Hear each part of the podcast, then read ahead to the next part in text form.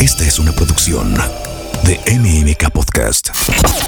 ¿Quieres saber más sobre los mitos, errores y aciertos más comunes relacionados con la buena alimentación y el rendimiento físico? Beatriz Boullosa y Nicolás Mieriterán son tus nutriólogos de cabecera en Bendita Nutrición. Bienvenidos sean todos ustedes a un episodio más de Bendita Nutrición. Mi nombre es Beatriz Boullosa y es un honor y un gusto poder estar aquí hoy con todos ustedes y con mi colega y amigo Nicolás Mieritera. Hola Bea, qué gusto estar aquí con ustedes nuevamente.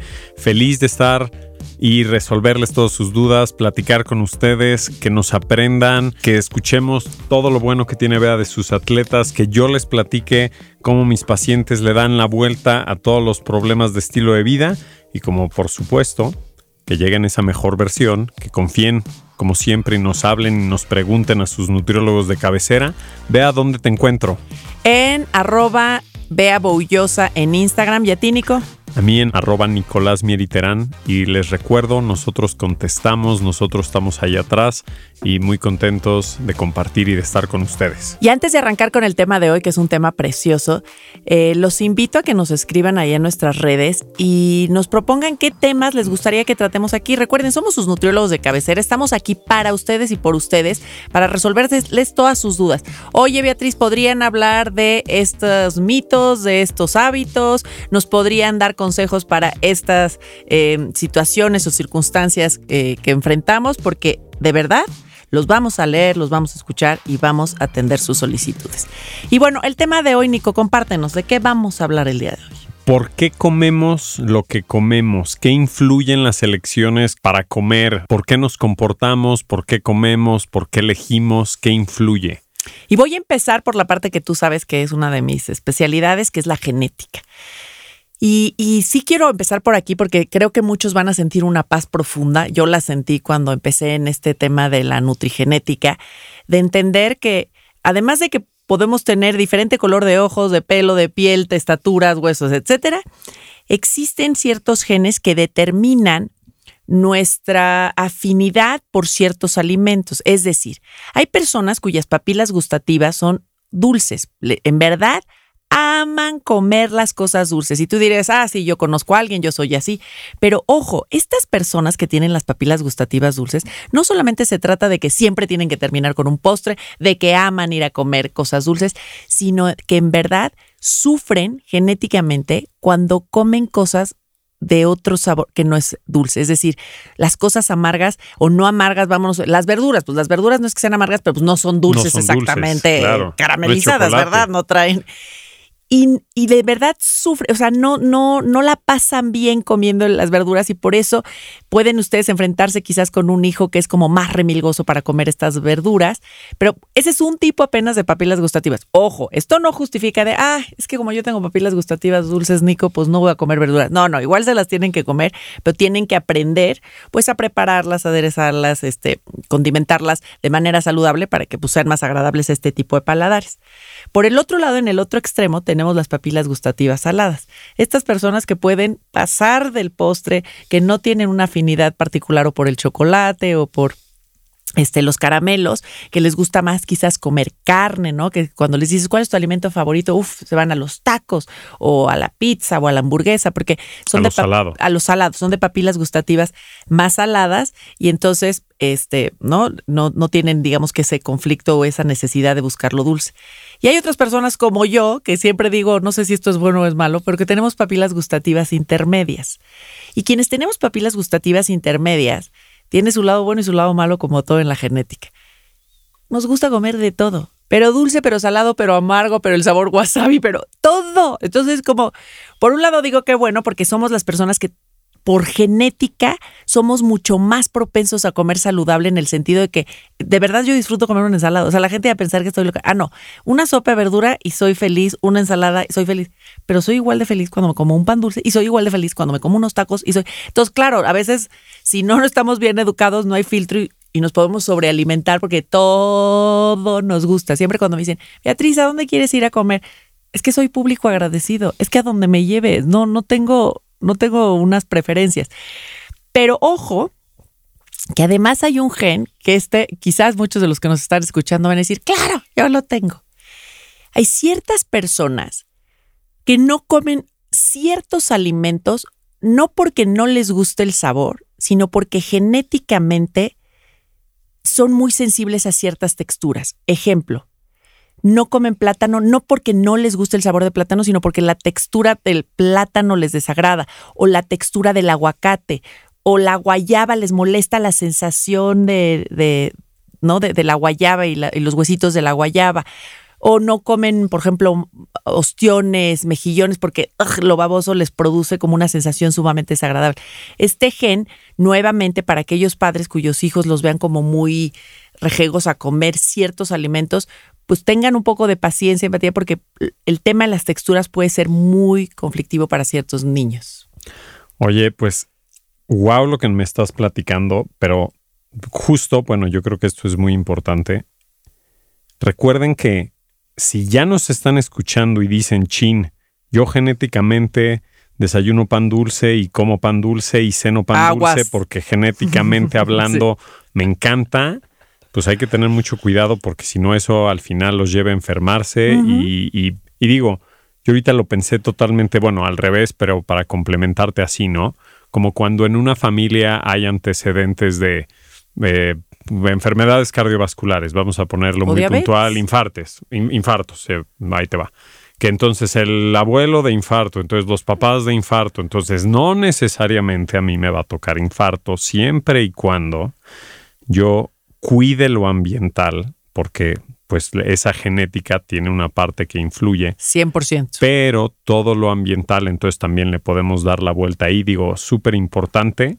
Y complementando esto de la genética, a mí lo que, lo que a veces me, me vuelve loco es que muchas veces como para eh, hacer estas elecciones de qué vamos a comer, tomamos alrededor de 35 mil decisiones en el día, ¿no? O sea, pues me levanto a hacer ejercicio o no me levanto, desayuno dulce o desayuno salado, me como una tortilla o me como dos, me pongo a caminar o me pongo a ver la tele. Entonces, en, en todas estas elecciones, pues imagínense todo lo que inconscientemente ya hacemos, ¿no? Y eso también está, está influyendo nuestra alimentación. Sí, entonces, uno de los factores, bueno, ya vimos, es la genética. El otro factor, que qué bueno que lo mencionaste, es el ambiental. Es decir, qué tipo de costumbres, qué tipo de disponibilidad tengo a los alimentos. No es lo mismo nacer en México que nacer en la India. Tanto a la gente de la India como a la gente de México nos gustan los alimentos condimentados, pero no condimentamos igual. Los mexicanos tendemos a utilizar muchas cosas picantes, eh, eh, llámese todo tipo de chiles, habanero, serrano, que me digan. Y en la India tienden más a condimentar con estas especies, mucho uso de cúrcuma, las pimientas y este tipo de alimentación pues es muy extraña quizás para los ingleses que casi no condimentan la alimentación o para los argentinos que todo vienen a México y pobre la pasan fatal porque pues todo les pica. Entonces, también entender que depende de dónde nacieron, pues van a tener más tendencia a consumir alimentos con más menos picante, más menos dulces, incluso porciones más menos grandes. Entonces, lo ambiental después de lo genético, lo genético sí, sin duda va a influir, pero influye en una cierta medida. El resto y lo que tiene más peso va a ser en los hábitos y costumbres de tu familia. Culturalmente, en tu familia siempre se termina con un postre o no se termina con postre. Y entonces quizás tienes las papilas gustativas dulces, pero si tus papás te educaron a que no había postre en la casa, pues no lo estás pidiendo porque no traes ese hábito desarrollado. Y también aquí tenemos que tomar en consideración, y sobre todo si alguien por aquí nos está escuchando, es colega nuestro o está en términos de, de en el ámbito de la salud y y puede influir en otras personas, ya sea a través de redes, a través de su consulta, prestar mucha atención a que otro de los factores que influyen en nuestras decisiones, en nuestra toma de decisiones, es la disponibilidad tanto física como económica. Es decir, pues a mí me encantaría comer caviar porque pues el caviar es súper nutritivo, ya tiene 25 beneficios, te va a tener, vas a tener una piel bellísima, pero comer caviar tiene un costo muy elevado al cual pues solamente un cierto número de personas pueden. Entonces, sería ¿no? Y No erróneo de nuestra erróneo. parte como nutriólogos decir, a ver, te voy a hacer un menú en donde vas a tomar caviar y vas a comer salmón y la langosta el fin de semana. Pues no, estamos haciendo que nuestro paciente no pueda llevar a cabo el plan de alimentación. Entonces, también tener un poco de empatía. Yo sé que México en particular, pues es un país que tiene diferentes Méxicos adentro, ¿no? Entonces, no es lo mismo mandar recomendaciones para alguien que tiene coche propio que para alguien que está en el transporte público. No es lo mismo recomendar a alguien que vive con el sueldo mínimo a alguien que tiene pues un poder adquisitivo mayor. Entonces seamos muy empáticos porque yo luego veo en las redes sociales que hacen recomendaciones de no consumas agua en ¿cómo? O sea, es el acceso a lo que mínimo puede tener ciertas personas, entonces tengamos mucho cuidado en qué salimos a decir allá afuera, que les facilite la vida a todas las personas porque no todos tenemos la misma disponibilidad y el mismo poder adquisitivo. Entonces seamos empáticos y tratemos de ajustar las recomendaciones a, poder- a las posibilidades de cada uno. Y, justo lo dijo Bea, siempre búsquenlo hacer fácil. Si es fácil, el paciente se va a pegar, nosotros también, o sea, tiene que ser fácil. Y una regla que siempre me pongo de alguna manera, siempre que le planteo el plan de alimentación a mis pacientes, siempre le digo, ¿está fácil? Si, le, si contestan sí, qué bien. Si no, por X, ¿no? O sea, o porque mm, las distancias, o porque no como en mi casa, o por algo. Por algo no está fácil, pero búsquenlo hacerlo fácil. Si, si es fácil, van a ver que Es el apego es este, bonito, los resultados son todavía más bonitos. Oigan, pero muy importante, todo esto que dice Bea, también vámonos a más chiquito. El ambiente, el ambiente es todo lo que nos está rodeando, es decir, si tienes máquinas de comida al lado, si tienes amigos que hacen ejercicio o no hacen ejercicio, si comen saludable o no comen saludable. Entonces ese tipo de ambiente creo que también es muy importante que, que se fijen, ¿no? Porque pues a lo mejor si eres de los que te gusta más comer dulce, pero ambientalmente a lo mejor te empiezas a juntar con gente que se levante, hace ejercicio y en lugar de desayunar café y pan dulce, pues desayuna una opción salada, pues de alguna manera ese ambiente también te puede facilitar para tomar mejores decisiones. Entonces, acuérdense que puede jugar de las dos maneras y creo que vale mucho la pena aclararlo ahí. Bien dicen que si te juntas con cuatro corredores, ¿Correrás? ¿Corredores? No, tú te juntas con cuatro corredores, tú eres el quinto corredor. Pero si te juntas con cuatro borrachos, Mm, es porque tú eres el quinto. Entonces, sí, creo que, ¿no? Por ahí alguna vez he escuchado que eh, si quieres saber quién eres, busca a tus cinco personas más cercanas y esos definen quién eres. Si eres una persona fiestera, si eres una persona saludable, si eres una persona de hábitos buenos o malos, lo- busquen quiénes son esas cinco personas que los rodean y, y de- sin duda van a ser cinco personas que definen quiénes son ustedes. Y si se fijan, nuevamente ahí el ambiente está influyendo mucho en su alimentación, ejercicio, descanso, etcétera. Ahora vamos a hablar de algo que ojalá les podamos dar muchas herramientas a quienes nos están escuchando, porque dentro de lo, que influye en nuestras elecciones de alimentación, para mí, Nico, esta es la parte más delicada, las emociones. A ver, A ver, seamos sinceros. Justo, justo ayer veía una paciente que me decía que ella cuando se pone triste, de verdad no le entra la comida, que tiende a perder peso cuando eh, tiene tristeza. Y hay otras personas que frente a la tristeza se sobrealimentan. Entonces, cada uno de ustedes sabrá, ¿no? Y se, se pueden este, cuestionar ahorita, bueno, ¿cuál es mi tendencia frente a la alegría? ¿Cómo frente a la tristeza? ¿Cómo frente al aburrimiento? ¿Cómo? Entonces ya, no, Exacto. no, lo mío es Frente comer. a todo. Pero, pero aquí sí me gustaría darles herramientas porque es súper delicado eh, el tema de comer por lo emocional y no por las sensaciones físicas de hambre y saciedad. Esta parte es muy delicada. ¿Por qué? Porque químicamente hablando, si yo estoy triste, deprimida, ¿no? Capa caída, el cuerpo va a tender a pedirme ciertos alimentos que favorecen la captura de la serotonina a nivel cerebral y favorecen la, las emociones positivas. Entonces, si hay un mecanismo natural de sobrevivencia, sin duda lo hay, en donde el cuerpo te dice, estamos triste, ¿cómo ves si nos echamos un chocolatito? ¿Cómo ves si vamos por un heladito? ¿Cómo ves un pancito con mermelada? Y, y claro que en verdad es un muy buen mecanismo de sobrevivencia literal para no morirnos, para no este, desfallecer ante la química cerebral de la tristeza o de la depresión. Pero de ahí a la sobrealimentación y la tendencia a ¿no? Encerrarnos, dejar de movernos, porque se puede volver un, un, ambiente sumamente negativo. ¿Qué herramientas les das tú a tus pacientes cuando están enfrentando emociones que los hacen sobrealimentarse? Híjole, a ver, la verdad es que muchísimo, pero ahí les va. Primero les ayudo a entender que ese dulce que quieran, lo único que van a hacer es que les van a estar dando como una recompensa inmediata al cerebro, o sea, que les va a generar dopamina. Entonces, primero siempre les digo, ¿no? Pues en lugar de, bueno, les voy a decir realmente el camino corto y el camino largo. El largo sería, ¿quieres comer? No. Aviéntate unas sentadillas, eso y después de tus sentadillas celebra que las hiciste, eso ya te va a generar dopamina. Después agradece lo que tú quieras, que qué buen día, que el día ya se acabó, que mis amigos, que mis amistades, que mi familia. Después de agradecer, siempre les digo, em, más bien, ya agradecieron y metieron relaciones, el agradecimiento les da serotonina y el meter a las relaciones les da oxitocina y por último la endorfina. Entonces la endorfina sería que salgan a caminar, que escuchan música, que se rían. Ese fue el camino largo. Pero el camino corto que siempre les digo es, si emocionalmente estás bajoneado, a ver, pausa, no te vayas a la comida.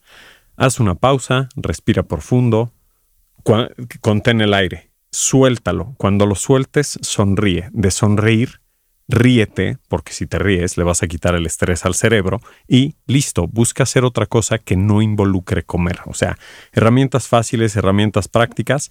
Y si no, también por otro lado, como les digo, o sea, pues si perdiste una batalla y comiste lo que no debías, bueno, a next, ya lo que sigue, ya no te quedes ahí. Creo que es muy importante que, que sigamos, ¿no? Y quiero que seas, hace cuenta, quiero que sea vea, quiero que seas vea contenta, eh, relajada, como que no estés triste, no te estreses. Y ahora, con esa estrategia, con que se rían, también les platico mucho acerca de, ¿sabes qué? Busca salir a, a, la naturaleza, camíname al aire libre, camina descalzo en el jardín, en la naturaleza, en donde quieras. O sea, estar en la naturaleza también va a equilibrar tus neurotransmisores. Entonces, que cada vez más tengas herramientas para darle la vuelta, pero como siempre les digo, no, no te quiero con esas emociones, ansiedad, estrés, como negativas. O sea, los quiero contentos, los quiero riéndose, los quiero en su mejor versión, en lugar de como, como tristes, como negativos, como ansiosos. Wow, me encantó lo que dijiste, Nico. Comparto contigo algunas de estas herramientas. Sin duda, la del agradecimiento me parece muy buena y la del contacto con la naturaleza, les prometo, no falla.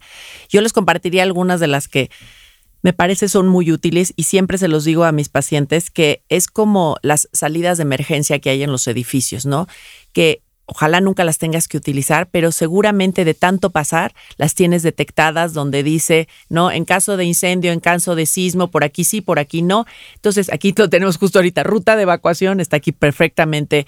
Entonces, si, si ustedes cuando están bien ya tienen una ruta de evacuación, les prometo que va a ser más fácil salir de cuando están mal. Es decir, yo, por ejemplo, tengo ciertas frases que tengo tanto en mi oficina como en mi casa, en donde siempre me son un recordatorio. Una es agradecer es crecer y otra es, eh, que, me parece muy, muy buena, siempre, bueno, a mí me funciona muy bien.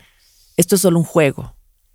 A veces creo que nos tomamos la vida tan en serio cuando le estamos pasando fatal es como si se nos viniera el mundo encima. Y a veces, yo, y les voy a decir por qué tengo yo esta frase en lo particular, porque este, tengo un sobrino, como buenos sobrinos, este, en plena pubertad, ama los videojuegos, ¿no? Y cuando juego con él, que evidentemente soy malísima, malísima, obviamente es esta frustración de, ah, perdí, pero luego me encanta que, que me muero y resucito y vuelves a seguir jugar. Y luego hacemos uno de cochecitos que me fascina, juegas con los coches y de repente pues te accidentas, que yo me accidento cada tres segundos, y me dice, no te preocupes, le podemos regresar, y entonces regresas y como que vuelves en inicio. Yo digo, qué bonito sería tomarnos la vida así, en donde hay un borrador y vuelves a empezar. Pero aunque no puede ser así la vida, si recordamos que esto es solo un juego, como un pequeño paseo, un viaje, y esto tiene también un fin, entonces tenemos que disfrutar lo bueno y lo malo de la vida. Entonces, pongan ustedes las frases que a ustedes les funcionen, pero siempre tenerlas ahí presente como recordatorio de que les ayude a salir, que en verdad sea su ruta de evacuación cuando le estén pasando mal. Oye, y complementándote, que se me estaba olvidando, pon tú, en algo bien fácil que van a poder usar todos es justo lo que estamos diciendo. Si relacionado a este estado de ánimo, a estrés, a tristeza, como que te quieres ir a la comida, no se trata de ser positivo tontos, pero siempre les digo, cambien la perspectiva. Y, y realmente, cambiando tu perspectiva en ese instante, te vas a sentir un poco más tranquila, eh, te vas a sentir menos tensa y muy probablemente si lo haces habitual vas a desarrollar esta herramienta de cambiar tu perspectiva en lugar de buscar comer lo que no debes. Como en un ejemplo, si tienes mucho trabajo y dices, qué horror, voy a ir a la maquinita de comida porque tengo mucha ansiedad, estrés, cambiar la perspectiva sería, estoy agradecido de que tengo mucho trabajo eh, y, y ¿qué crees? En dos, tres horas ya se acaba el día y qué buena onda. O sea, ese cambio de perspectiva, ya listo. ¿Sabes qué ayuda también mucho a cambiar la perspectiva? Y, y lo amo porque una est- estandopera muy famosa lo, lo menciona, es cuando le pasa una tragedia a alguno de los estandoperos, dicen, chin, este ya va a tener muy buen material para un stand-up. Y es cierto, ¿qué tienen estos estandoperos que son muy buenos? Es que agarran las tragedias o los momentos mal y los convierten en unos maravillosos speech que nos hacen carcajear. Entonces, a veces cuando estén ustedes en el aceite, en el hoyo, voltear y decir, bueno, es que de esto después me voy a reír. O sea, te- tengo que encontrar la manera, pero de esto después, me- ahorita le estoy pasando fatal, se me pochó la llanta, no llegué, pero luego cuando cuente esto en una reunión, todo el mundo se va a estar carcajeando, este, porque sí, hay que saber cambiar la perspectiva. Pero bueno, eso sin duda va a influir. ¿Qué otras cosas influyen en nuestras elecciones? Oye, ¿qué crees? A ver, yo te tengo este súper bueno. Tu compañía, digamos, ¿no? O sea, Sí. tu pareja, para bien o para Sí. mal, o el, digo, el círculo de amigos ya lo vimos, pero creo que la pareja es como demasiado importante porque o te jalan al bien, o O te- te llevan al mal, o los dos se van al bien, o los dos se van al mal. Y creo que, creo que este es muy importante porque yo, yo eh, siempre que veo a mis pacientes, ¿no? La verdad es que me platican mucho, ¿no? Así de, digamos, oye, ¿qué crees? Yo ya bajé los kilos que quiera, 5, 8, etcétera, y a mi esposo le está haciendo mucho bien, ¿no? O al revés, ¿no? Así también me dicen que, que luego me río mucho como de, les digo, oye, ¿y a qué hora te duermes? ¿No? Ah, porque esa es otra. Si no duermes bien y si te estás durmiendo muy tarde, eso va a influir en las elecciones de lo que vayas a comer, de hacer ejercicio, etcétera. Pero luego les- le echan la culpa a lo mejor al esposo, que de alguna manera le dice, no, es que, ¿qué crees? Eh, mi esposo es el que el fin de semana empieza a pedir desordenado y pues le hace segunda. O mi esposo es el desordenado que quiere ver la tele en la noche y entonces ya me duermo tarde y le hacen segunda. Creo que la verdad eso es muy importante. Les diría que, que pues cada uno sabemos de qué cojeamos, pero pon tú, yo te diría que yo en casa yo soy el aguafiestas y Regina que me ve escuchar se va a estar atacando de risa porque de alguna manera yo soy el logro que a las nueve de la noche, nueve y cuarto empieza a decir, oye ya viene la rutina de dormir, listo, este, ¿por qué? Porque pues ya platicamos en otros episodios que dormir es muy importante, pero acuérdense que, que pues esa compañía va a ser eh, también clave y va a influir en lo que comemos y por qué lo comemos y gustos y justo lo que dijo Bea, ¿no? Si te juntas con cinco corredores o te- cuatro, perdón, o te juntas con gente que le guste la fiesta, pues va a influir, va a influir muchísimo en lo que comes, el ejercicio.